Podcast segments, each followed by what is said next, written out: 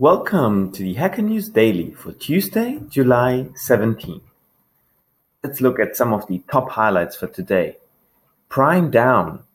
Amazon's sale day turns into fail day, keeping a plain text DID file, and why gov.uk content should be published in HTML and not PDF. So, top number one item on Hacker News today Prime down. Amazon's sale day turns into fail day. It comes from TechCrunch.com. It scored 530 points and raised 250 comments. Top number two for today keeping a plain text did file about things you have done. It comes from the pay, well, the ptrk.com.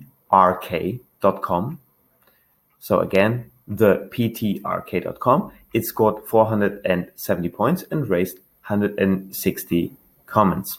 Nice, getting things done. Number three for today why gov.uk content should be published in HTML and not PDF. It comes from an official blog website, gds.blog.gov.uk. It scored 430 points and raised 200 comments. Number four, show Hacker News. Hasura, fast, instant GraphQL APIs on Postgres. Wow, very technical. Comes from a, a GitHub repository. It scored 340 points and raised 90 comments. Number five, Twitch streamers who spent years broadcasting to no one. Comes from TheVerge.com. It scored 340 points and raised 290 comments. Next up, Cloudflare, Mozilla, Fastly, and Apple working on encrypted SNI. It's a, a tweet that scored 320 points and raised 140 comments. Number seven, Alzheimer's risk 10 times lower with herpes medication. Comes from medicalnewstoday.com. It scored 315 points and raised 110 comments. Next up, Lidl cancels SAP introduction after spending 500 million euro.